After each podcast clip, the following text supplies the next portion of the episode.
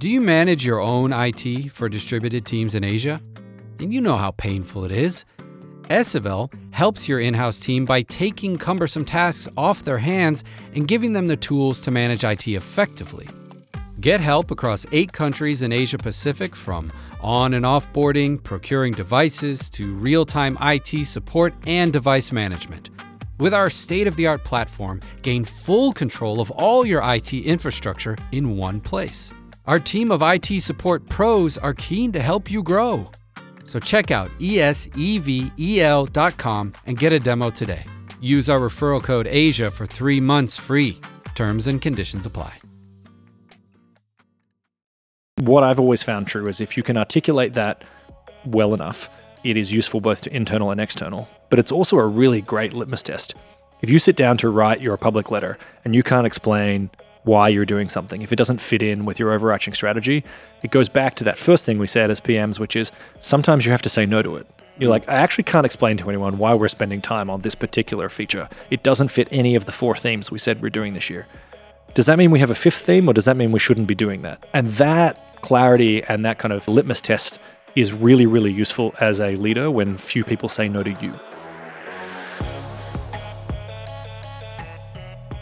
Welcome to Analyze Asia, the premier podcast dedicated to dissecting the pulse of business, technology, and media in Asia. I'm Bernard Leung. Many thanks to the organizers from South by Southwest Sydney and Sennheiser behind me to provide this podcast stage today. With me today, Tom Verrilli, our former Chief Product Officer of Twitch. Thanks for having me, mate. Yeah. For the podcast, I usually start with the superhero origin story. So how did you start your career? Superhero origin story. God, that's overselling it at the start. Mate, I, I did a bunch of things to kind of start. And I think that's pretty much always true for product managers, because unlike our kind of compadres in engineering, there isn't P M school that you can go to. You don't, you know, graduate from university with a P M degree like you might C S. So I started uni and I actually worked at a, at a public broadcaster here in Australia, the A B C, and worked doing a variety of jobs across the business teams for a little while. I moved into management consulting because I was smart, but I didn't know what I wanted to do.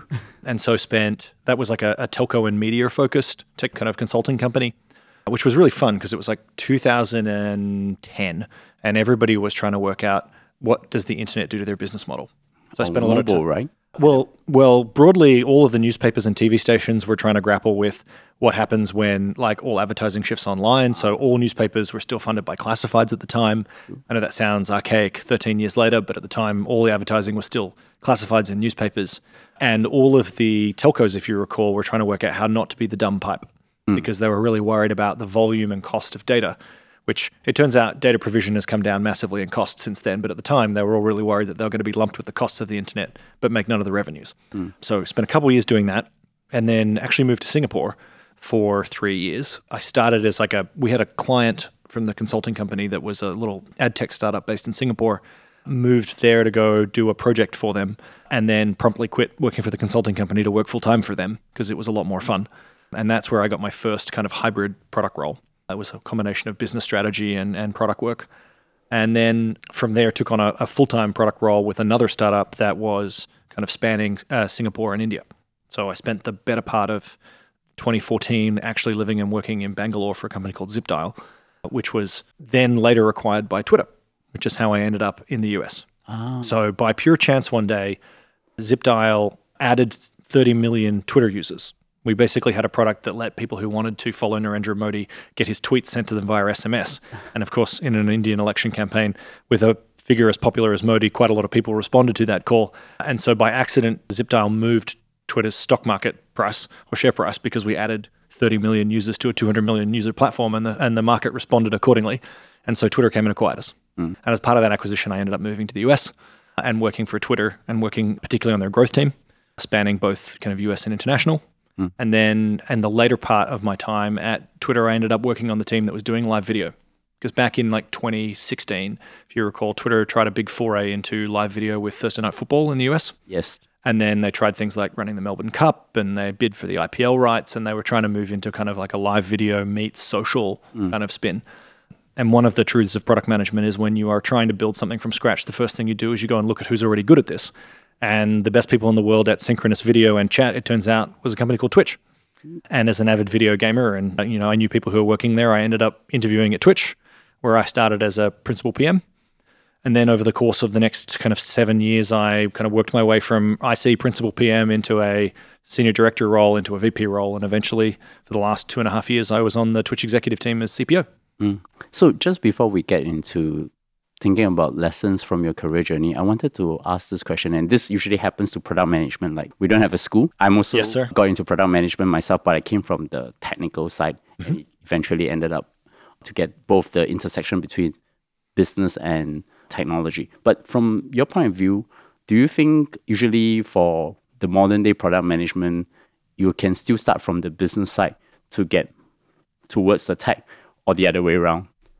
I absolutely think you can start anywhere. I think there are really only two fundamental skills for product management. There is critical thinking and product intuition. I can teach you critical thinking. It's hard, but I can teach you that. Product intuition, you can only learn. I actually can't teach you to have good instincts in the same way that, like, no designer can be taught taste. Mm. And so your intuition around what will work, what will people respond to, what things are going to be kind of effective is something that you only learn by doing. Right? This is why we talk about kind of, you know, product managers have to work their way up from being a junior feature P M into a full product P M, into a kind of P M who owns a suite of products, into somebody who ends up being kind of a, a product leader, because you just need reps in order to kind of hone your intuition. But lots of people start with good critical thinking skills, particularly, you know, people in business are taught that a lot. It's why you used to get a lot of M B As become product managers, because what is an M B A if not a lesson in critical thinking about businesses and kind of customers? People who are technical tend to have a leg up in terms of that intuition element, because they have been building products for longer. And so they kind of by osmosis get some of those reps, where I was an engineer working on a product. And so I saw the things that worked and didn't work, and you have absorbed those lessons. But I don't think there's anything to say that you can't move across from the business side and have excellent critical thinking mm. and then be prepared to kind of have the at-bats in order to get your intuition up. I agree. And also that there are some engineers who couldn't do product management because they forgot about the having critical thinking about how the consumers are using the apps, how, you know, how the business is looking at it. And and I think one of the big things that people think product managers need to do is to align. I always thought of aligning stakeholders as yep. one of the key big trait that you have to be as a product manager, because you have to manage all sides. Yeah.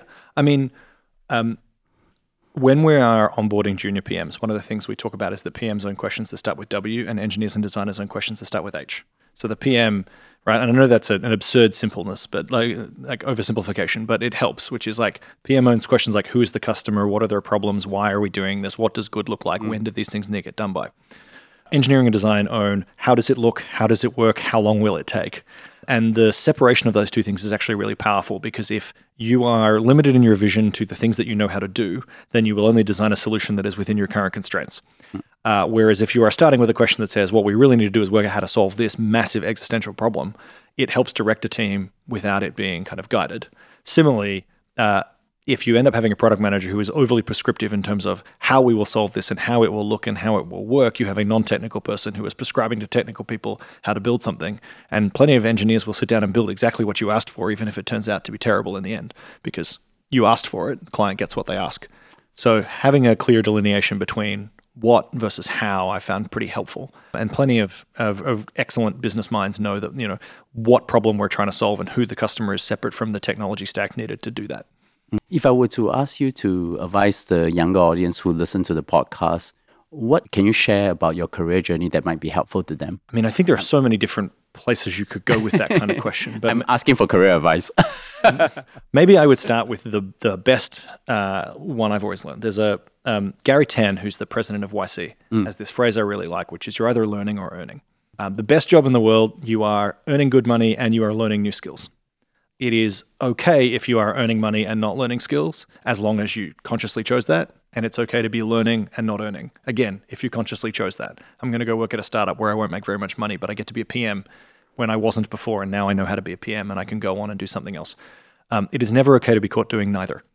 So if you ever find yourself in a job where you're both learning nothing and you feel like you're not earning very much money, that's when you have to make a big change. And so with that in mind, one of the things that I have done in every job that has worked out well for me is I have not, I have gone to work for someone. So every great career decision I've made in my life is who I'm going to go learn from. So when I left my job in Singapore, which was very well paid, but I didn't respect the founders and the work that we were doing, and you know didn't think particularly highly of them. The the founder of ZipDial, a woman named Val Wagner, who's just incredible, basically wanted in. I was like, I don't know what it is, but I want to learn from you, and I don't care what you pay me. I'll take whatever's left in the ESOP pool, and I kind of got on a plane to Bangalore.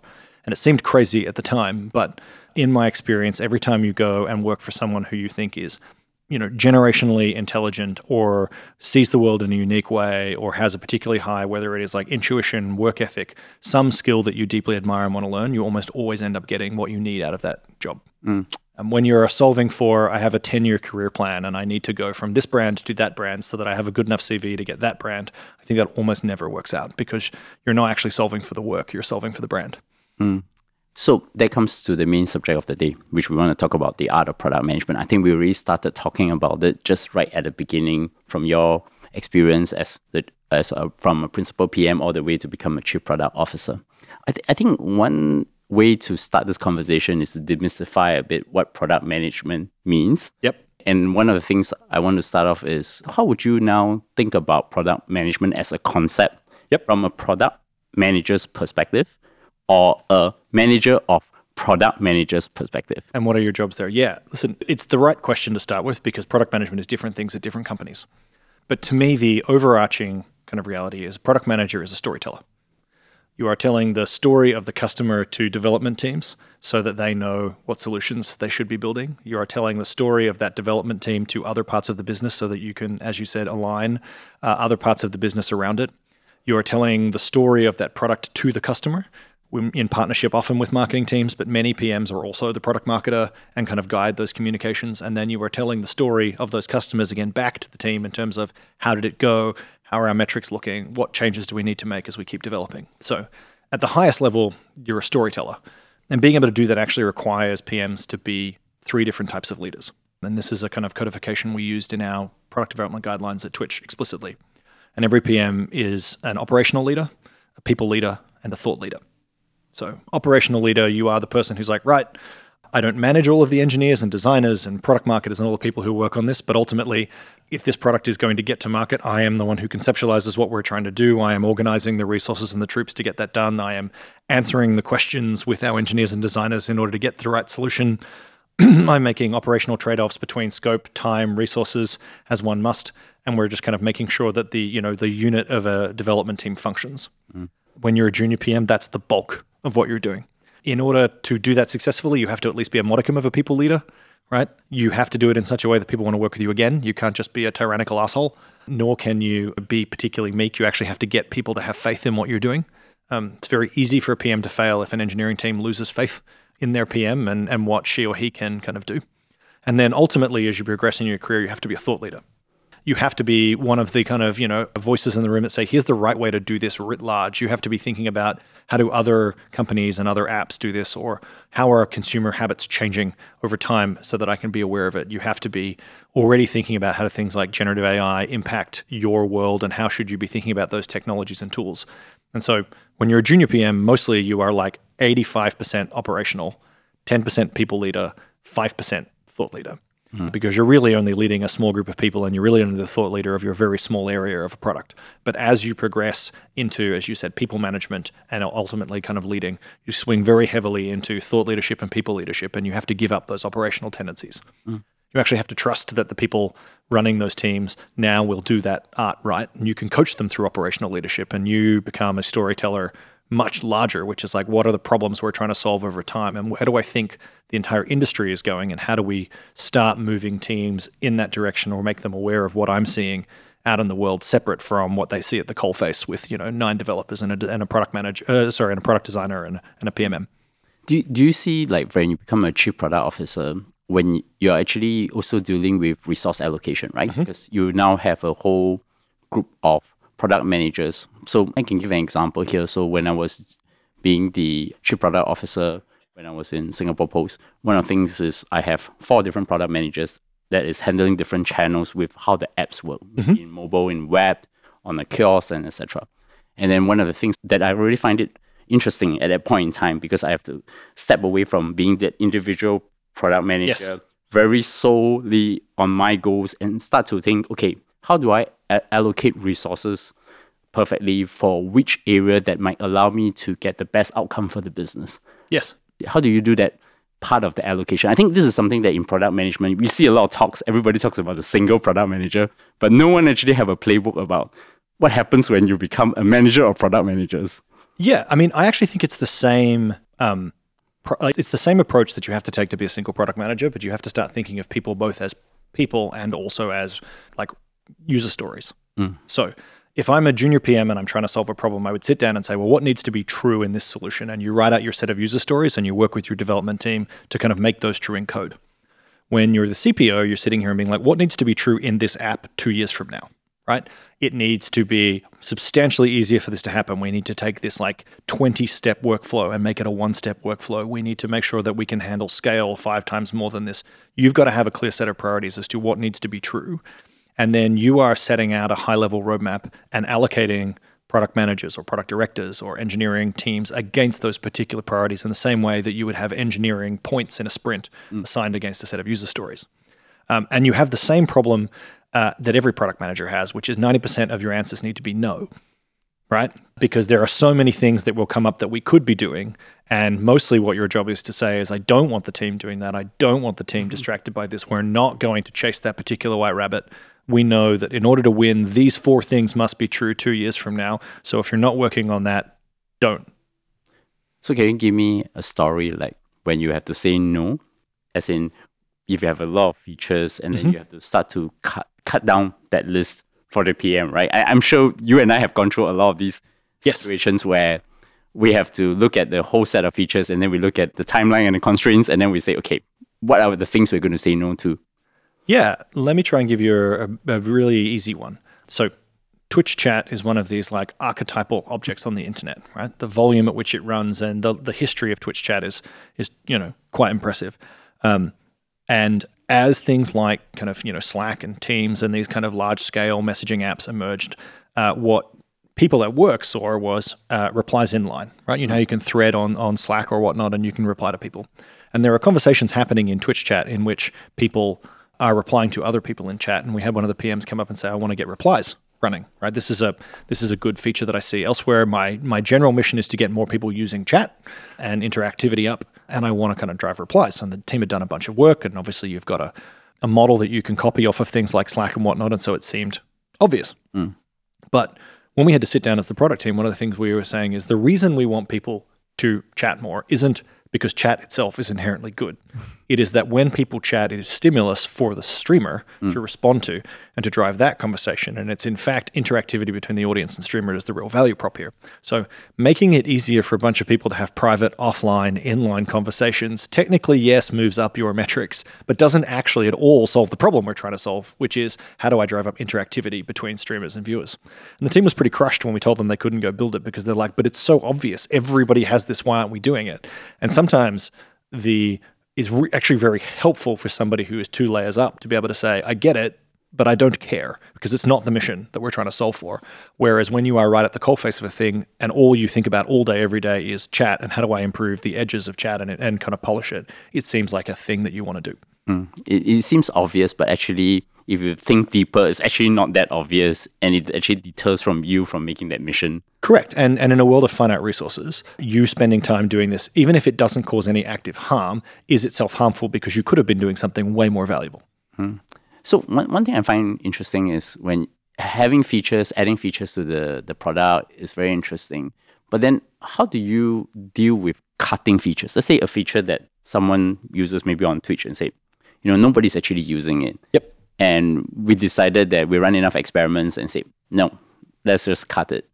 How do you communicate to the user? There may be a group of power users that love it. I, I think Twitter is a good example of that. There's a whole group of power users that always go on strike when when yeah. they try to introduce features to other... Oh, I have introduced a feature of his P M that had people, you know, rip Twitter trending.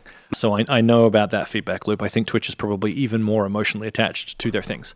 But I think the first thing you have to say is we have to be willing to experiment and turn off features because it is our only real comparative advantage. If you think about the, what a, the advantage a neobank has over a traditional bank, mm. you don't have to build bank branches.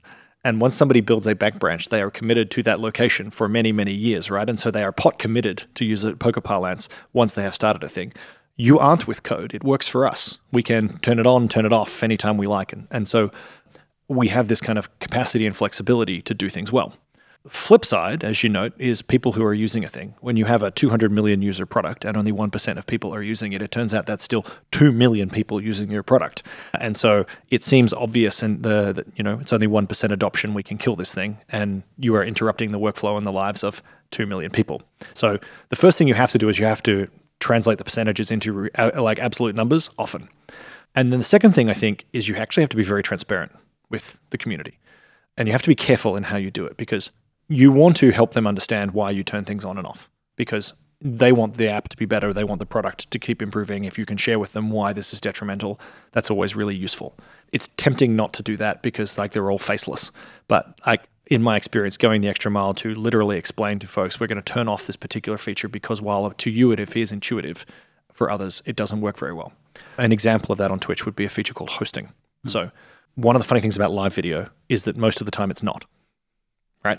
If you think about it, if you show up at a, at a YouTube video like U R L, that video is always there, no matter when you come. That's right. And the internet is a fundamentally on-demand medium where I expect mm. it's always there. If a Twitch streamer is live eight hours a day, seven days a week, they're actually only live thirty-three percent of the time, which means more than fifty percent of the time people show up on their channel page, there's nothing there. So historically, what we used to do is let streamers who wanted to kind of make friends with other streamers host, if we would call their stream on their page, which means if I show up on your page, Bernard, my my like my stream might be playing on your page. That makes sense to you. It makes sense to me because we are existing Twitch viewers and it feels like you're helping me out. But it was wildly confusing to viewers to show up on your page expecting to see your video and actually my face was there and my stream was there because they were expecting on-demand video and they got a, it looked like a tech error. And so we had a huge number of people, like ninety-five percent of people who came to a, ch- a page that was hosting bounced. It made sense for everyone for us to stop doing that because users who bounce don't go on to watch other streamers and, and the, the total pie doesn't grow. But what streamers felt when we turned it off was, you have taken something away from me, which is Bernard was helping me out by hosting me on his page. He was helping grow my channel and you just screwed me over for no reason. And so we had to spend years and years and years talking to everyone about doing it. Um, and the trade-off between those things, where you want to bring the community along and you want to make really smart decisions, is what you can't ever do is train your customers that if they yell loud enough, that you will change your behavior.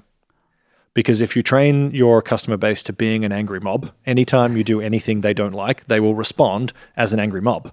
And it is a really fine balance. And it comes back to that point I was talking about before about having judgment and good intuition, which is there are some things you absolutely need to listen to your customers about.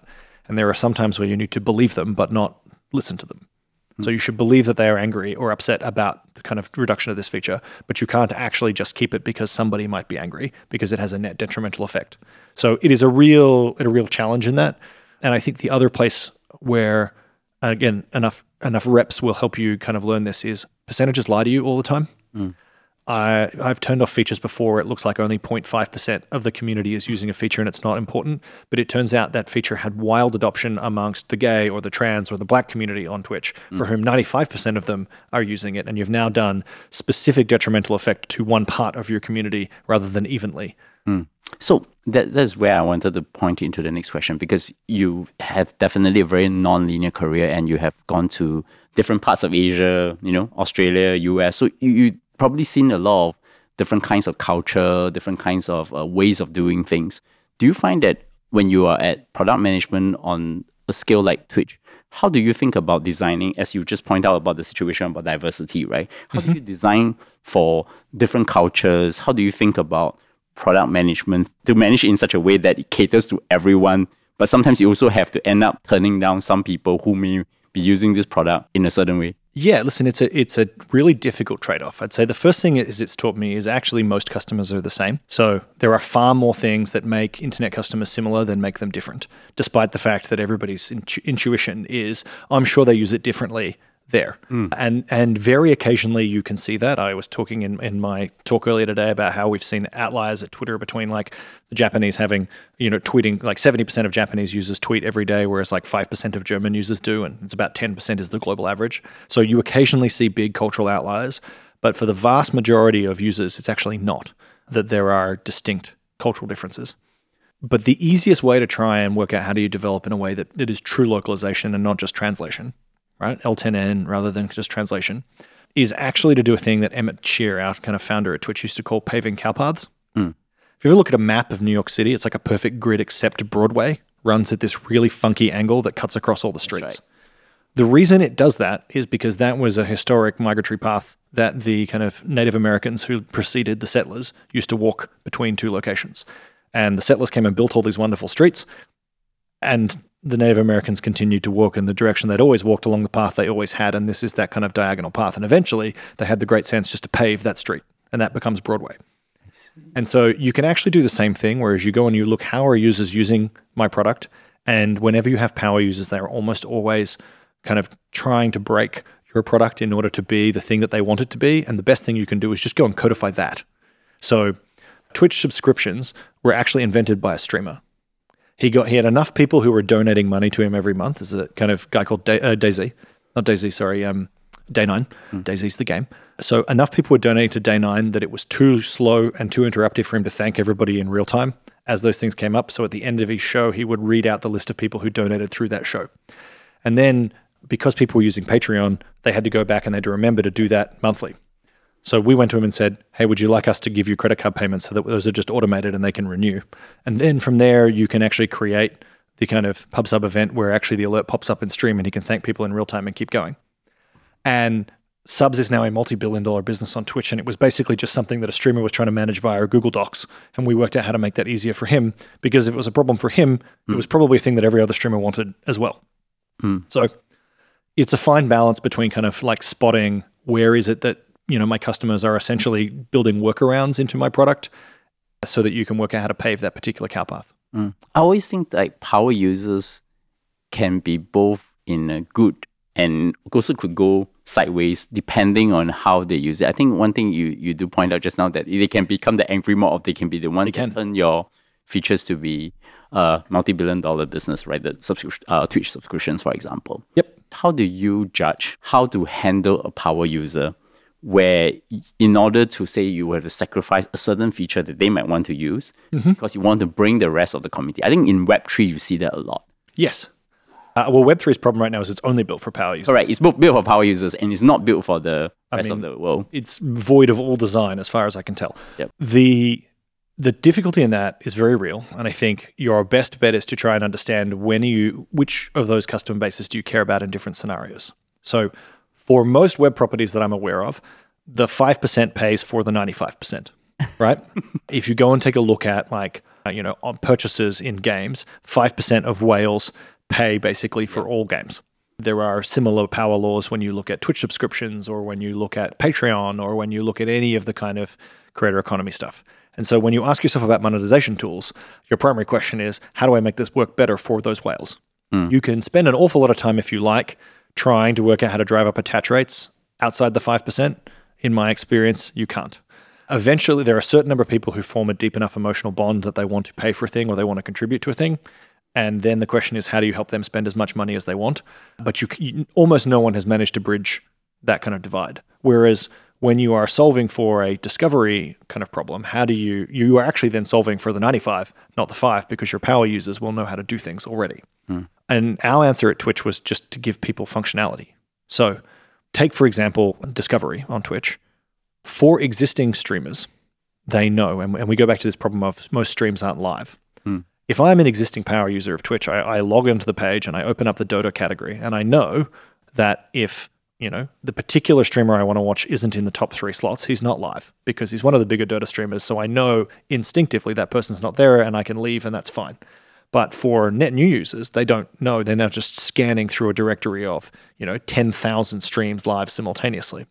And so what the power users want is for you to leave it in big to small order. What the kind of non-power users need is recommendation sorting.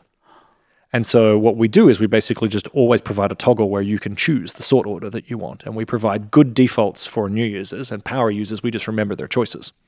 And so for almost every Twitch feature you can imagine, there are actually a deep set of controls that allow people who don't want that to turn it off. And we just set good defaults for net new and non-power users. And those are much easier to change over time, because if I use something monthly as opposed to twenty times a day, I don't have the depth of emotional feeling about a feature that I probably don't remember it exists, and I'm not going to come with a, you know, torch and pitchfork if you change it. True. So we talked about just now that Web three and crypto is only built for the power user.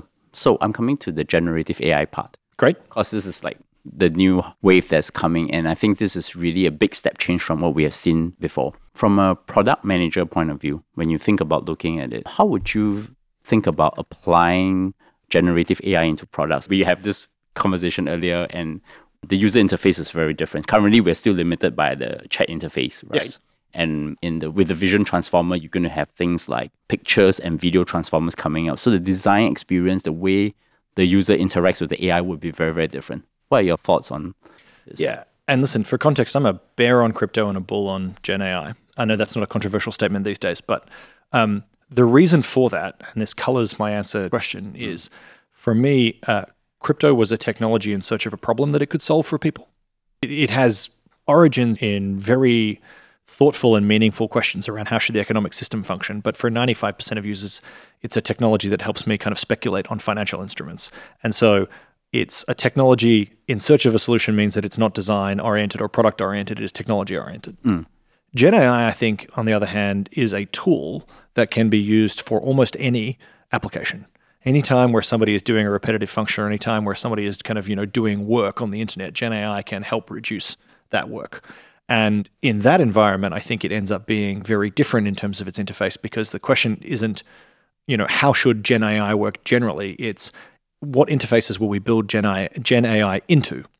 And so you're right. Right now, the vast majority of the way in which people interact with things like OpenAI is via text. And that's because these are large language models. And so for the engineers who build them, text is both the input and therefore the natural output.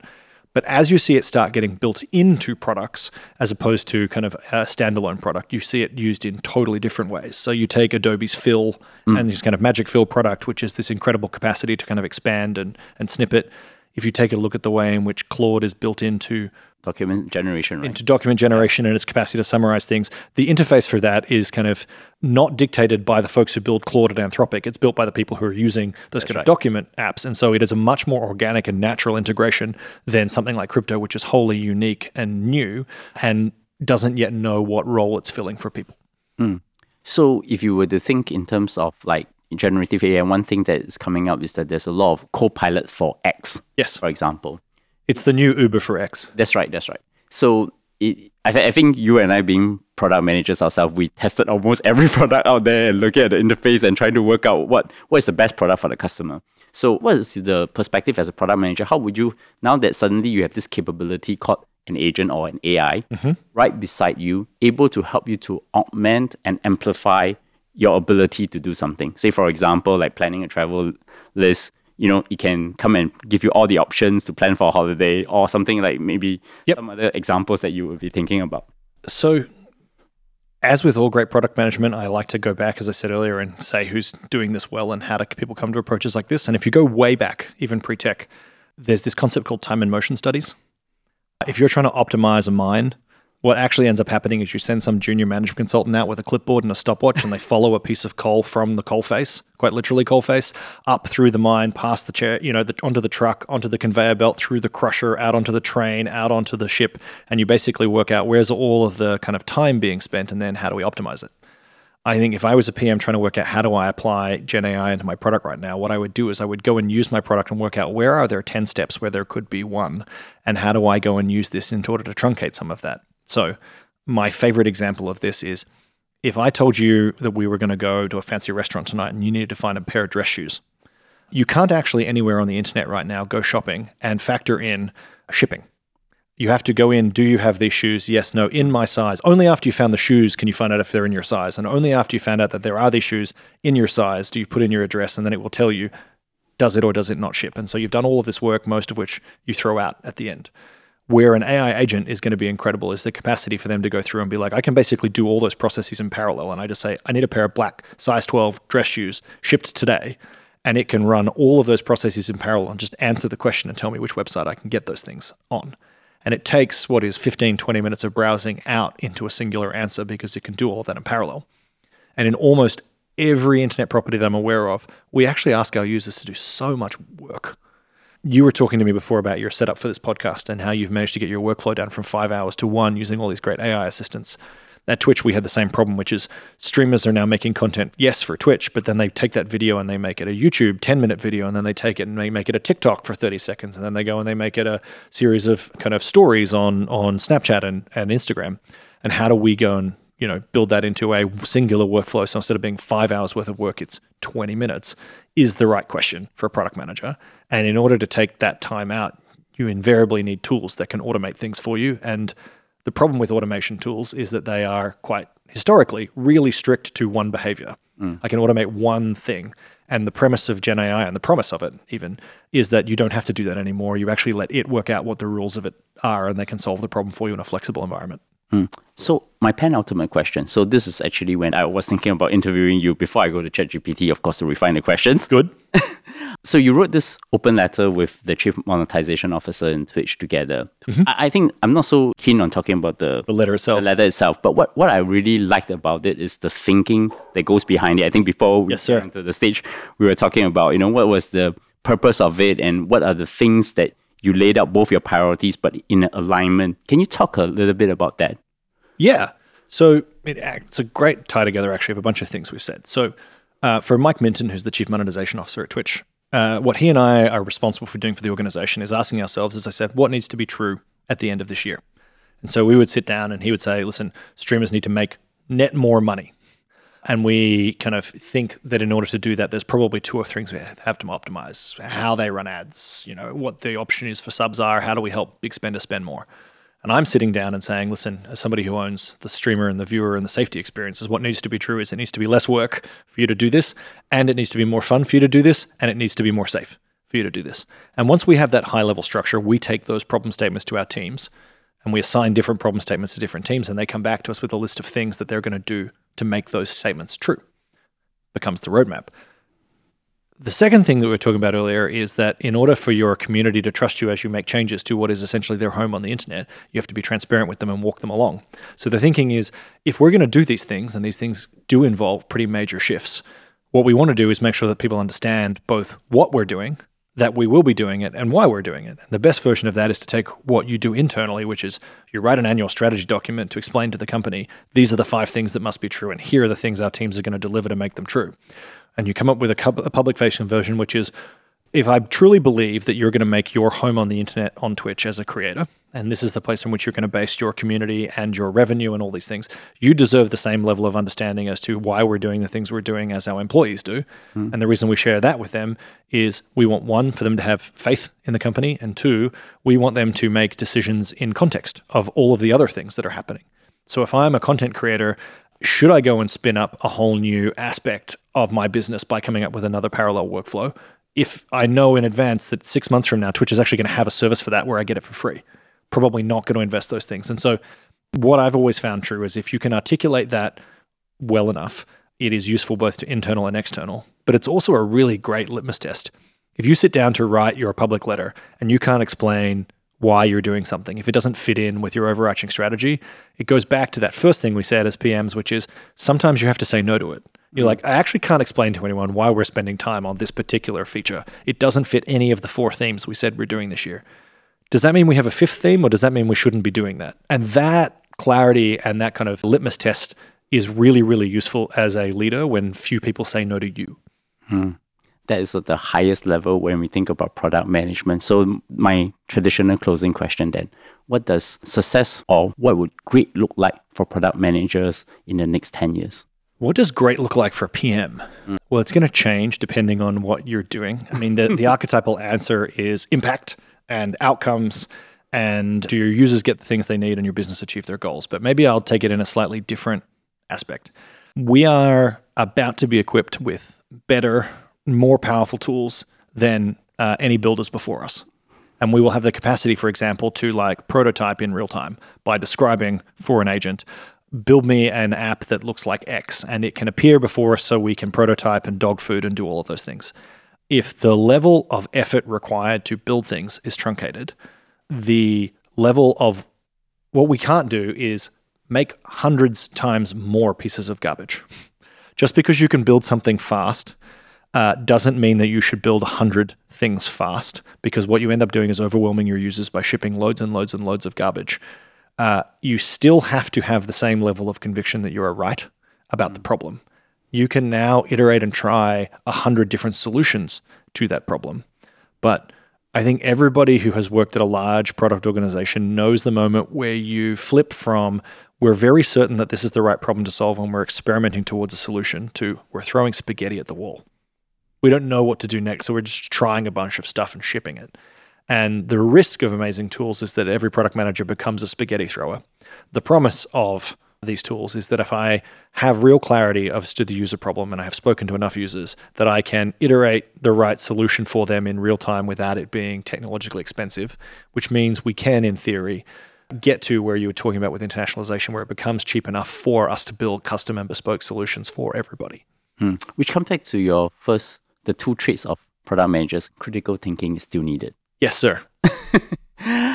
Tom, many thanks for coming on the show. And I really enjoyed having this product management discussion. I'm sure we can go many more hours I'm on sure that. I'm sure we could. So in closing, I have two questions. Any recommendations which have inspired you recently?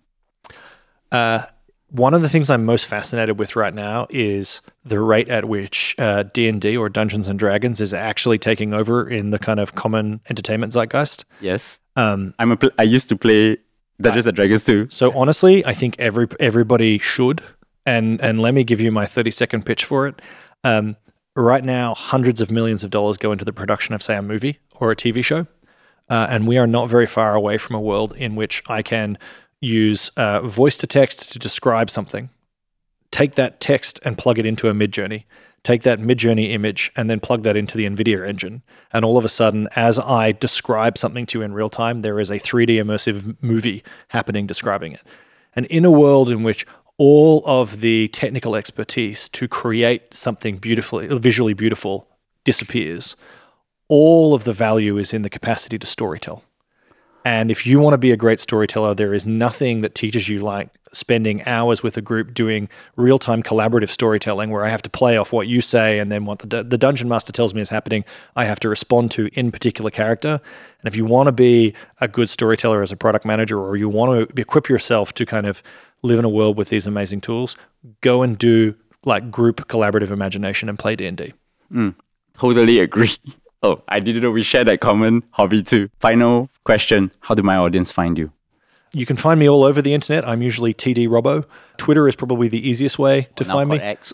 Now called X, it'll still be Twitter to me. Sorry, gang. You will find a weird kind of arrangement of musings between sport and work and, and whatever comes of the day, but Twitter's probably the easiest place. Mm. You can definitely find this podcast on our YouTube channel or anywhere, any podcast platform out there. Subscribe to us and, of course, be part of our community. So once again, thank you for the South by Southwest team and Sennheiser. Tom, many thanks for coming on the show. Thanks so much, Bernard. It was really fun.